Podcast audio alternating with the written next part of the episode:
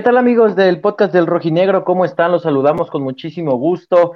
Eh, bueno, quizás no tanto gusto, pero aquí hay que estar, así como se es eh, feliz en las victorias, también hay que saber asimilar las derrotas y en ese sentido, bueno, en esta, en esta ocasión al Atlas le tocó caer, le tocó caer en la final de la Supercopa de la Liga MX en contra del proceso lentando de penales. Eh, yo creo que, bueno, ya estaremos entrando a detalle más adelante, creo que eh, le puede caer hasta bien al equipo, a Diego Coca, su cuerpo técnico, a la directiva, para eh, hacerle entender a este equipo que por más bicampeón que sea, por más forma que tengan, hay que jugar los partidos. El bicampeonato y la camiseta no van a sacar los partidos. No es que hoy lo hicieran mal, pero también puede servir como un, un aliciente de que no se debe perder esa hambre por ganar trofeos. Hoy nos queda claro con, la reacción de Julián al fallar, al fallar el penal, que no lo han perdido, que de verdad querían ese trofeo. Y bueno, ya estaremos platicando de eso. Quique, José, ¿cómo están?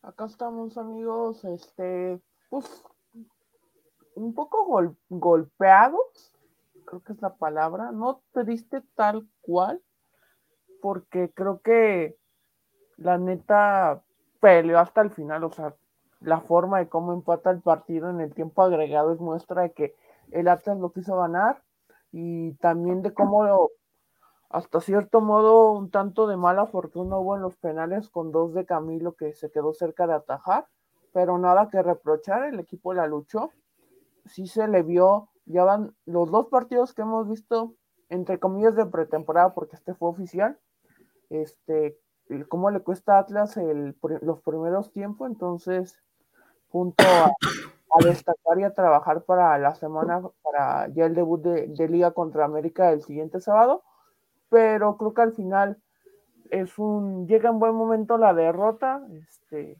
era un título, se deja escapar la oportunidad, pero bueno, Habrá una revancha, rival diferente, competición diferente en septiembre, pero creo que ya dar vuelta a la página, que no peguen lo anímico y este, enfocarse ya en el debut de la liga, amigos.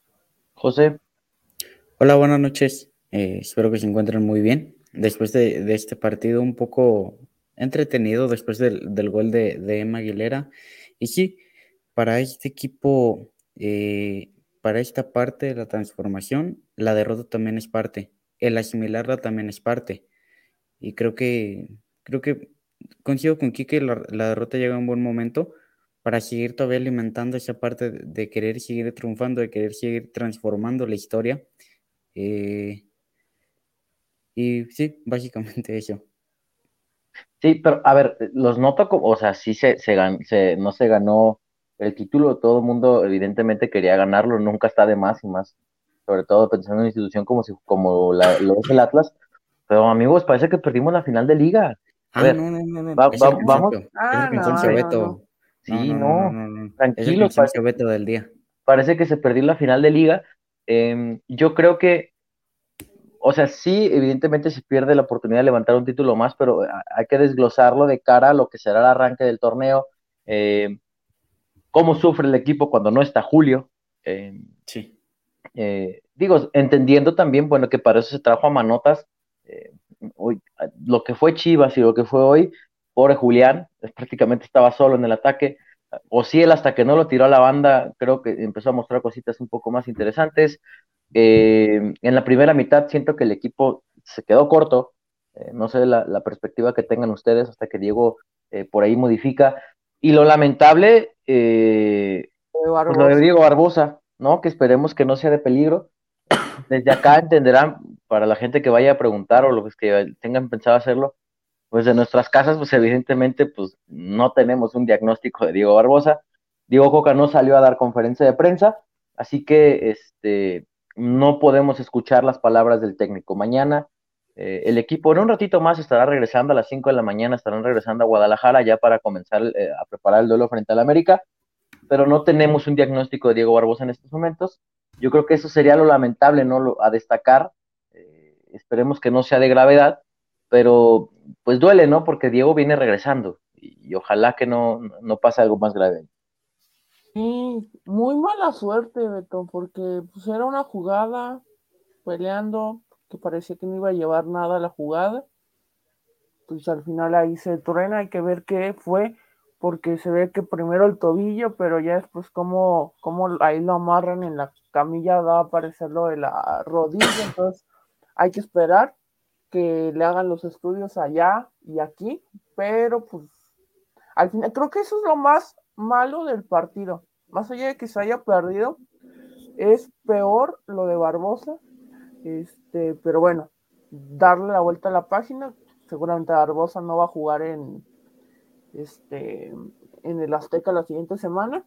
Va a regresar Chalá, entonces hay que ver el tema de del parado, porque, bueno, ya entrando a materia del partido, pero a todos nos sorprendió el parado de Coca. Bueno, más bien, ¿dónde puso a los jugadores? Se puso Barbosa de, de carrilero por izquierda y el hueso se mantuvo como interior. Creo que eso al final es lo que sorprendió y hay que ver cómo ahora adapta Coca, ya teniendo de regreso a Chalai, seguramente fuera Barbosa, amigo. Es, es una dura. ¿Eh? ¿Eh? No entendí. Ah, eh, que hay que ver cómo, cómo Coca adapta Ah, ya, ya, ya. Sí. Teniendo a Barbosa quizás fuera y que ya regresa Chalá y qué vas a hacer con el hueso. Y ahí está Jeremy, hasta el caso de Edison. Edison. Hay a que ver, cómo le mueve, hay que ver cómo le mueve Coca. Porque, ajá. Pero el, parado es el mismo. Y este y ojalá que Furches pueda estar ya de regreso. Porque ya también, ahorita leían en redes, ya estamos buscando culpables. Eh, ya, están, ya estamos señalando a Saldívar, eh, ya estamos señalando a Edison Flores. Eh, ¿Ya están señalando a Edison? Ya, ya. De hecho, aquí en el chat ya hay varios que dicen que. Acá, por ejemplo, sin el afrán de, pero por ejemplo, comentando, Ángel Mendoza dice: el único que decepcionó fue el nuevo, tanto que se presumía primer partido y ya quedó mal. Jesús Navarrete dice: Flores se vio revolucionado, tal vez con su afán de querer demostrar, dice por acá. Em, y por acá había otro comentario. Gente, tiene cinco entrenamientos en el Atlas. Menos. Menos. Muchos menos. A ver, jugó 15 minutos, creo, ¿no? 10 minutos, poquito más. Eh, señor, el equipo tiene semana y media de pretemporada, amigo. Ese es el segundo duelo amistoso. Bueno, segundo de pretemporada. Porque me, decían hace rato en redes, Cruz Azul se vio mejor, claro, Cruz Azul es un equipo que viene de un mes trabajado. Y les digo más, muchos de los partidos de Atlas van a ser con la tónica del de hoy. Eh, eh, de, los equipos que lo van a superar en lo físico, a este, a este plantel le va a costar mucho adaptarse, el desgaste. Eh, hay algo que sí me gustaría comentar y que de hecho acá nos dejan justamente eso, que dicen, no sé hasta qué punto el tener al hueso de interior es más capricho que variante de coca cuando tienes a alguien como Márquez que domina la posición casi de forma natural. No sé si sea el no moverle porque me, quedó, me salió en liguilla o de verdad sea el no quiero utilizar a Jeremy. Eh, porque, a ver, el hueso, pues no, no se ha visto mal ahí como, como, como interior, le tocó marcar, pero yo creo que lo que tiene el hueso es que le ha tocado marcar apareciendo en esa posición, algo que Jeremy no hace muy frecuente. El problema viene eh, en, en, en, la forma del partido, no sé si me di a entender, en, en la construcción del juego. Sí, yo también, yo lo sentí así y desde la liguilla, Beto. O sea, es que creo que al final los goles del hueso en la ida de Tigres y en la ida de, Pachuca, creo que al final pues, te quedas con eso de que, ah, el hueso metió el gol. Pero ya en el funcionamiento creo que sí, o sea, sí te deja dudas porque en liguilla pasada tienes, tenías a Jeremy en la banca para poderlo utilizar. Y en este, y ahora, pues bueno, tenías a Edison, pero la duda, o tenías ya la, ahí el tema de Barbosa, que ya lo habías utilizado más veces en medio campo que el hueso. Entonces, te queda esa duda, pero bueno, al final no estamos en los entrenamientos a diario. Coca sí. Ojo, y no estamos diciendo que esté mal. Bueno, yo no, estoy diciendo que esté mal. No, no, a ver, el hueso apareció en esa posición y marcó goles importantes en la liguilla anterior. Sí. Pero siento que eh, hoy, por ejemplo, sobre todo con la ausencia de Chalá José, se le pudo haber sacado mejor provecho al hueso como carrilero, eh, tomando en cuenta que no estaba Chalá, y, e iniciar ahí con Jeremy, no sé, no que era lo, presupuestal en un arranque, pero Diego termina eh, con Diego, ahora sí que Diego con Diego, como lateral izquierdo, y, y el hueso ahí de interior, y pues lamentablemente se da la lesión de Barbosa, ¿no? Y que termina siendo como una, una cadenita, perdón. Eh, no sé si lo vieron de esa forma, pero pareciera que a Diego Barbosa le costó estar como lateral izquierdo. Parecía estar más pegado a veces como interior, a veces como, perdón, a veces como, como central, más pegado a Aguilera, creo que sí, más, pegado, más pegado a Aguilera. A Nero, Estaba más pegado hacia, hacia la parte central de la defensa. Y por otra parte, Reyes no tiene como esa soltura que tiene Jeremy y Reyes sigue cumpliendo sus funciones como carrilero, que busca más abrirse hacia la banda, generar más desde fuera. Eh, sí, se asocia, pero no tiene esa soltura que llega a tener Jeremy para abrir como los huecos, los espacios, eh, cambiar, cambiar este, el ritmo del balón cuando se requiere. Fíjate, acá nos deja un buen comentario, por ejemplo, este Alberto Manzano, el hueso cumple sobre todo a la ofensiva. Sin embargo, eh, también inicia de interior a perfil cambiado. Estas cosas son las que a lo mejor a uno no le cuadran, pero Coca es el que les los ve en el día a día. Sí, y de hecho, yo lo comentaba en el tweet eh, después de ver el recibimiento del balón de oro por parte de Diego Coca hace un ratito, eh, lo sentimental que se puso. Y yo decía que lamentablemente las puertas cerradas y el COVID no nos han permitido ver la construcción de este equipo, ¿no? De este equipo bicampeón. Ya de por sí antes eran las puertas cerradas y era más complicado, hoy con, el pretexto, porque esa es la verdad, con el pretexto del COVID, eh, nos estamos perdiendo de muchos detalles que a lo mejor eh, son los que hacen marcar la diferencia en este Atlas, ¿no? Eh, pero bueno, ya, ya no es igual el, el acercamiento al futbolista, al técnico, hoy todo lo hacen por Zoom, a la prensa lo tratan como si fuera pestada, eh, a nosotros no nos dejan ni acercarnos al jugador, pero pues a los jugadores se los llevan a firmas de autógrafos y demás, entonces eh, te pierdes esos detalles y esas cositas que hoy, por ejemplo, yo escuchaba a Diego y te das cuenta que las viven, que las están palpando, que las están sintiendo, pero pues uno no se los puede expresar a la gente porque pues, al final de cuentas no las estás viendo, ¿no? Ves nada más lo que pasa en la cancha. Así es que, este, yo creo que es parte de lo que mencionaba hace un rato, de, aquí el buen Alberto Manzano con el tema del hueso Reyes. No hemos podido, por ejemplo, preguntarle a Diego Coca qué es lo que busca con el Hueso Reyes como interior. Eh, algo más profundo, ¿no? Porque, por ejemplo, eh, decía a la vez de Tigres que lo que quiere es, eh, al aparecer el perfil cambiado, el disparo de media distancia, que lo tiene y, muy bien claro el Hueso Reyes, pero ¿qué ha pasado con Jeremy? ¿Está entrenando bien? ¿No está entrenando bien? Si no es porque lo de Julio Furch se filtró, Atlas no avisa nada. esperemos que de lo de Diego Barbosa avisen algo porque nunca llegó un comunicado de Diego Barbosa para avisar que tenía fascitis plantar. Estuvo fuera desde febrero, nunca avisaron, eh, el jugador hasta viajó a Estados Unidos y nunca avisaron que tenía. Entonces ese tipo de cositas uno no las entiende. Eh, ojalá en el tema de Diego pues sí, sí, sí, sí den al menos un comunicado. Y sobre todo, bueno, que lo que hoy expresa Coca en el balón de oro, pues también nosotros lo podamos palpar y lo podamos vivir, ¿no? Porque, a ver, estás hablando aquí que José de la construcción de un equipo bicampeón, no es cualquier cosa. Sí, correcto. Entonces creo que al final, este, pues, es darle la vuelta a la página también. O sea, creo que sí se pierde un título, pero hay que ver de fondo. O sea, el título conseguido, lo importante, pues, bueno, es el bicampeonato, ¿no? Pero también el campeón de campeones. O sea, este trofeo como, pues sí se inventó de como estaban diciendo en redes, pero pues bueno, al final ya quedó ahí y hay que... ¿Mande? perdón, pero respecto a ese tema de inventado, este, y esto es un mensaje tanto para la afición rojinegra como para los otros que ya estaban celebrando este Copas Ajenas de Cruz Azul. No, y también a los del norte, amigo, también a los del norte. ¿Y esos qué pitos tocan o qué? Pues sabes que se enojaron por lo de la semifinal. Ay, por eso no tienen agua. Este... ¡Oh, verga! el, el, el, podcast no es ese responsable digo, el podcast se deslinda de los comentarios de las personas que lo emiten, son propios y de las mismas personas. Yo me hago responsable de ese comentario. Te le tuviste la yugular. Ey, sí. Ah, bueno, el punto, el punto es que quiero, sí, es una, es una copa inventada y se la sacaron de la manga y se la, se la podrán, podrán decir todo lo que quieran, pero a fin de cuentas es un título oficial y creo que aquí no se debe menospreciar, eh, allá no se debe menospreciar, digo, allá no se debe menospreciar, pero aquí sobre todo es donde tienen más, más el peso y no se debe menospreciar. Citando al, al buen Luis, Luis Ernesto Barraza, para estar en esa copa inventada, algo se tuvo que hacer, y ahí está el bicampeón y el campeón de hace un año. Por, por algo están ahí.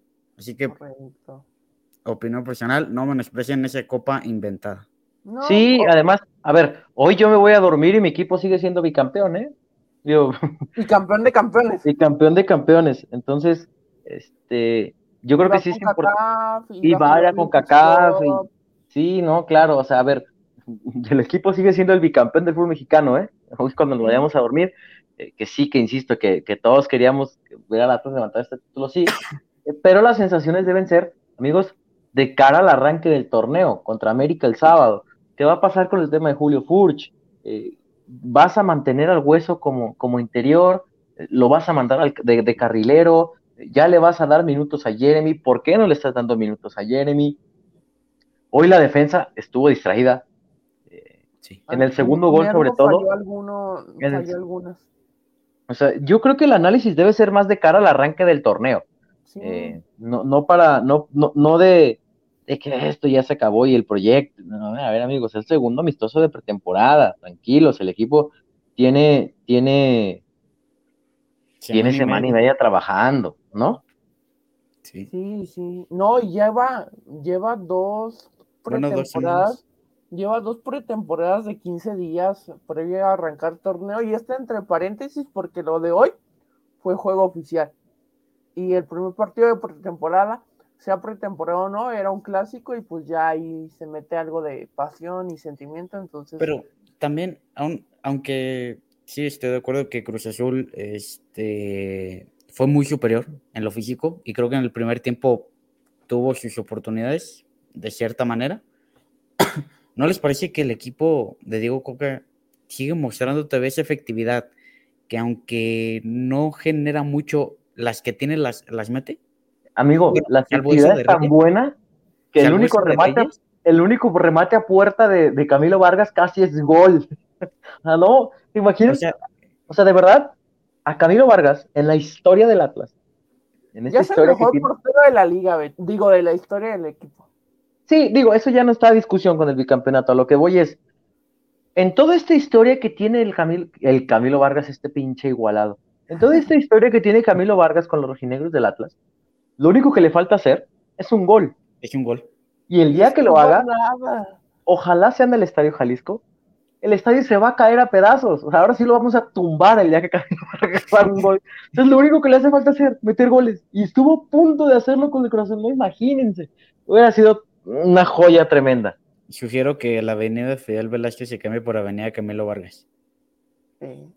O una canchita de las que van a poner en la nueva madriguera, digo, en la academia, perdón, este, que sea No, Camilo Vargas. No, pero, pero sí, este Camilo de verdad sí sorprende cada día más a la afición. Y por ejemplo, ahí lo, lo pone en un tweet. En defensa te aporta muchísimo, juego de pies, salidas, es- perdón, atajadas.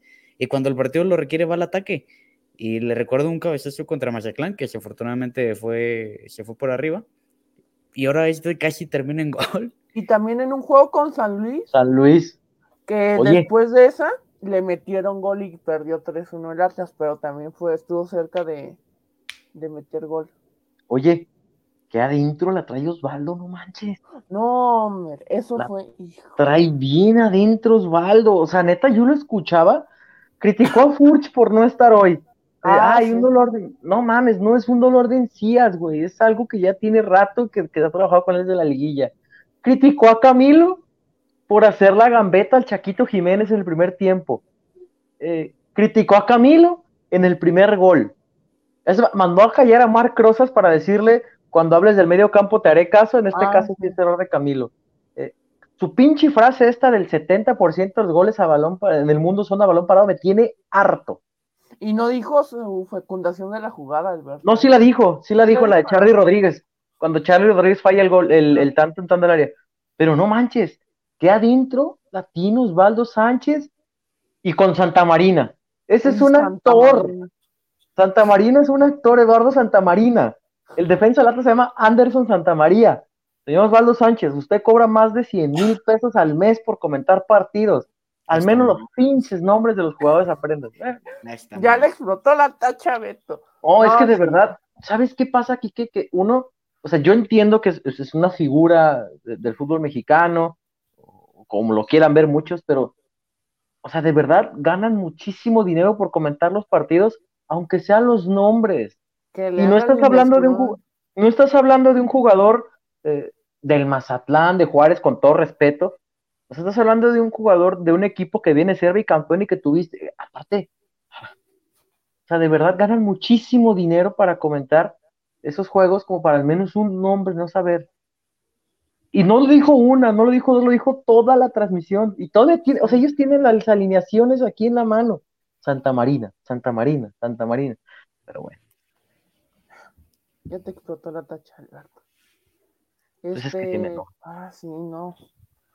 Sí, de ahí en fuera, ah, también, no sé cómo les vendió Televisa el tema del partido, pero ah, cómo dijeron que era el campeón de campeones, amigos. El campeón de campeones ganó el 29 de mayo de 2022 en el Estadio Hidalgo. Lo ganó el ah. Pachuca. Digo, Hasta mi novia me dijo, oye, ese campeón de campeones no lo había ganado ya el Atlas. Le dije, no, ya la ganó. Ya. pues que están diciendo que el campeón. Le dije, no, ese ya lo ganó el Atlas. este es un torneo. A ver, no quiero decir, este es un torneo que se inventaron porque evidentemente quería que lo ganara el Atlas. Ah, bueno, como vi un tuit de todos los torneos se inventan. Pues sí, todos los torneos se inventan técnicamente, pero a ver, el campeón de campeones ya lo había ganado el Atlas, no, no, se preocupen. Pero bueno, vamos a leer aquí algunos comentarios, ya tenemos aquí un reportón eh, del buen Guillermo Íñiguez, Hueso debe volver y defender y Jeremy ser titular. Sí me llama mucho la atención el tema de Jeremy Márquez, la verdad, amiguitos, para que les miento. Este... debe haber conferencia con, no, bueno, no sabemos si con Diego, pero alguien hablará.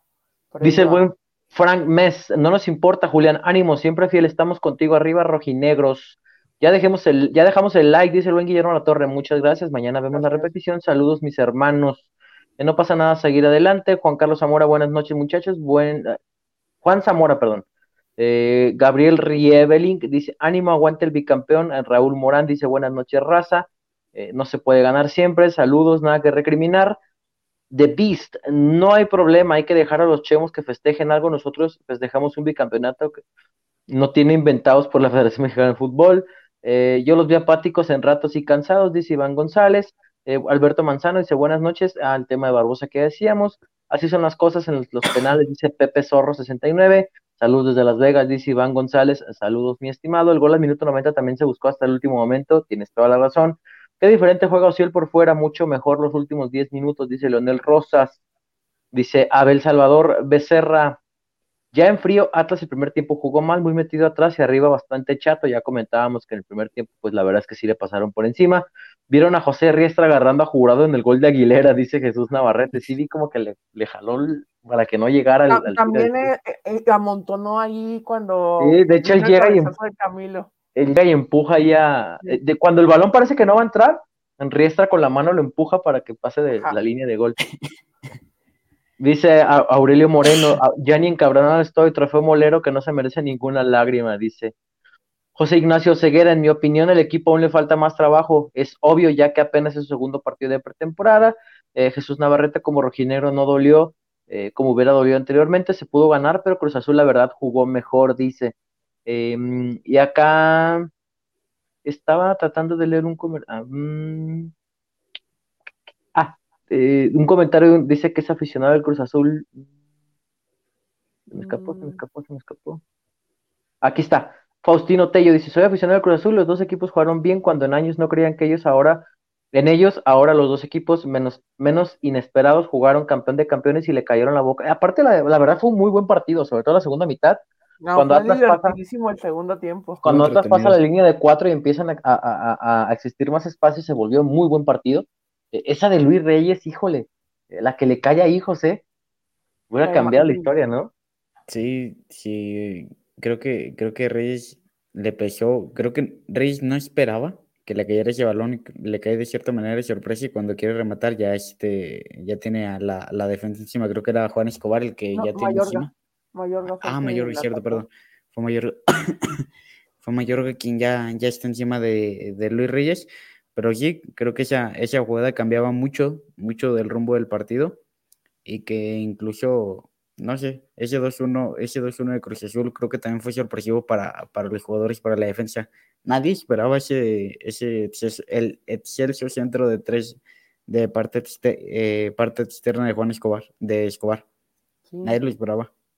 No, el Cruz jugó muy bien. No, Ángel Romero es un jugadorazo. Muy buen jugador. Y creo que al final le resolvió el cambio de Antuna por lesión porque equilibró más el equipo y soltó más a Romero. Entonces, yo creo que ahí bien. Este, acá preguntan que por qué no fue Camilo a rematar en el siguiente tiro de esquina. ya se había empatado. sí. No, ya se había empatado el juego. Que lo perdieras en tiempo regular y no te fueras a penales, por eso no fue. Es correcto, es correcto. Acá dicen, por ejemplo, Adán Rainaga, saludos desde Los Ángeles, arriba al Atlas, desde Witter, California, ya en casa después de ir a ver al Atlas. Dice, ¿alguien vio la repetición del segundo gol de Cruz Azul? Leí en Twitter que era penal. Yo también había eh, leído que había sido eh, fuera, de lugar. Queda fuera de lugar de, de Tabó, pero no, nunca vi la repetición, mi estimado. Este, dicen por acá una pregunta seria, si, si gana Atlas la CONCACAF, ¿se sentiría como si el Atlas tiene ese sentimiento de como un Liverpool, tan amado por su gente? No, el Liverpool es uno de los equipos más grandes de, Inglaterra, que por años no le fue bien, pero es uno de los equipos más grandes de Inglaterra. Eh, John Amesa dice, preferible perder esta Supercopa que una Conca o un posible tricampeonato, dice. Eh, a levantar la cara y que por favor no empiecen a reventar a la familia, dice al buen 96 AKD, que le mandamos un fuerte abrazo al buen 96 AKD. José, ¿qué pasó con Lucas Rodríguez? Ah, creí que a me ibas a pedir que dijera ahí una palabra que pusieron en el chat. No lo voy a ah, decir. Ok. ¿Qué pasó con Lucas? No sé. Pues no lo contempla Coca. Sabemos que Coca es fiel a ese estilo de mandarle jugadores que ya conoce o que cree él que le van a resultar. Y lo vemos de nuevo cuenta. Metió a Jeremy, metió a, a Brian Trejo, metió a Edition probándolo. Creo que Edition de cierta manera le funcionó. Quizá un poco revolucionado al estilo de, del equipo de Diego Coca pero no, no se arriesgó de más. No se arriesgó de más, este, no se arriesgó de más Diego Coca para, para probar a Lucas o para seguir probándolo quien tiene 10 minutos y acaso en, primera división del fútbol mexicano. De paso, de paso un saludo a la mofa de, de amigo fan de Lucas, un saludo. Ah, sí, ese güey está bien, está más mufado que... Saludos al buen fan de Lucas, está bien mufado, pero lo estimamos. Eh, a ver, por ejemplo, eh, nos dicen que, que por qué no dejan cobrar, por ejemplo, a Santa María penales. Hay gente diciendo que por qué no cobró Camilo el penal.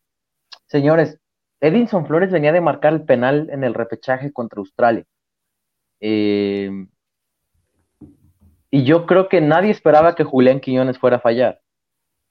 Dice, tampoco es que eh, Brian Trejo lo cobró bien, el hueso lo metió, Aldo Rocha con el, el, pan en casa y otra vez amigos, no nos volvamos locos, no hay que buscar culpables, porque por acá, por acá ya también leo otro que dice, Camilo debió tirar el penal por el come palomas, lo queremos fuera ese tal Flores. No nos volvamos locos, amigos. Quique, José, por favor, ayúdenme. No, pues, no lleva ni cinco entrenamientos eh, Edison, y Edison tenía que marcar, que tenía que tirar penal, porque ya lo dijo Beto, metió en una instancia de mucho más importancia que era un pase a la Copa del Mundo y lo cobró muy bien. ¿Y lo metió? Y lo metió. Hoy tuvo la mala fortuna que no, que no acertó, pero pues creo que nadie le va a reprochar y no le debe reprochar nada a Edison Flores. Lleva muy pocos entrenamientos y al final eh, darle la vuelta a la página que Edison este, siga integrándose al grupo, porque seguramente le falta tema de integración, lógico, porque lleva menos de una semana con el, con el grupo, también a ver cómo se integra Manotas ya aquí en Guadalajara, entonces hay que ver todo ese tema y tranquilos amigos, es un pues sí, es un trofeo que no se gana, pero al final creo que ya se había ganado el importante que era el campeón de campeones. No, y que además que sí, creo que la gente debe aprender a, que también perder, este equipo va a perder, si sigue así de competitivo va a perder más finales, pero también va a ganar otras. Lo importante es no caer en los ejemplos como el de Tigres, que gracias a Tigres ya no se premia el segundo lugar, que el segundo lugar así como pierde ya, que te vaya bien. No, y qué buen, ahorita que ya dijiste eso, qué buen gesto de Atlas esperando a Cruz Azul, le aplaudió, y luego Cruz Azul, en vez de, eh, de levantar el, no me acuerdo quién es el capitán de Cruz Azul, de ir y levantar la copa. El Cata, creo. Ah, el Cata. Se voltea y le van a aplaudir todo el grupo de Atlas, digo, de Cruz Azul a Atlas, entonces se me hizo como, muy buen gesto. Como le hizo Pachuca a la clase el 29 de mayo, que ya estamos a un mes, ¿eh? Ni lo he sentido. No, faltan dos días de que se cumpla un mes. Sí, a ver. Que, siento que ha pasado más tiempo. Sí, ya sé, se siente como si, si, hubiera pasado más tiempo. Pero, a ver, estas, personas estas personas, estas derrotas, evidentemente tienen que ayudar a madurar eh, al grupo. Eh, no se va a poder ganar todo siempre. ¿Qué más quisiéramos, no? Eh, ganar todo siempre, estar disputando siempre. Pero pues no sabemos, a lo mejor esto sirve de motivación de cara al arranque del campeonato. No sabemos si algún jugador necesitaba aterrizar un poquito todavía de, que ya pasó el bicampeonato y es momento de concentrarse. No sabemos cómo se está viviendo esa situación, así es que pues, seguramente eh, esto también servirá, ¿no? Para muchos. Este, e insisto, hoy el equipo se va, bueno, viene volando en el avión como bicampeón del fútbol mexicano todavía. Correcto. A veces se gana y a veces se chivas. Chivazules. Ese chivazules. Este, pero, insisto, lo bueno, amiguitos, viene a partir de el mes de, perdón, a partir de la siguiente semana y sobre todo, el Atlas tiene la oportunidad de pelear un título más, recuerden, en la Campeones Cup en septiembre. Beto. Es un título también internacional que por supuesto que va a valer. Entonces, eh, el fútbol le dará la revancha muy pronto a los rojinegros. Y si no se da en la Campeones Cup, ya llegará la Liga de Campeones de CONCACAF, que también va a disputar este plantel, ¿no? Sí, o sea, creo que al final nunca es bueno perder, pero a veces le puede sacar mucho jugo a derrotas. Entonces, creo que el equipo a mí me dejó una buena sensación ver cómo le dolió a Julián fallar el penal. Porque ahí se ve el hambre que sigue teniendo este equipo. Sí. Y creo que eso es vital. Yo creo que eh, eso, eso, nos, eso nos debería dejar eh, más tranquilos. Sí, entonces creo que ahí se ve que este equipo sigue teniendo hambre. Hay un video, un reel que subió Atlas de Rocha, no sé en qué partido es, que dice de que este equipo no tiene techo y que sigamos trabajando para buscar cosas. Creo que se demuestra con lo de hoy. No se logra el título, pero el hambre ahí sigue de Atlas.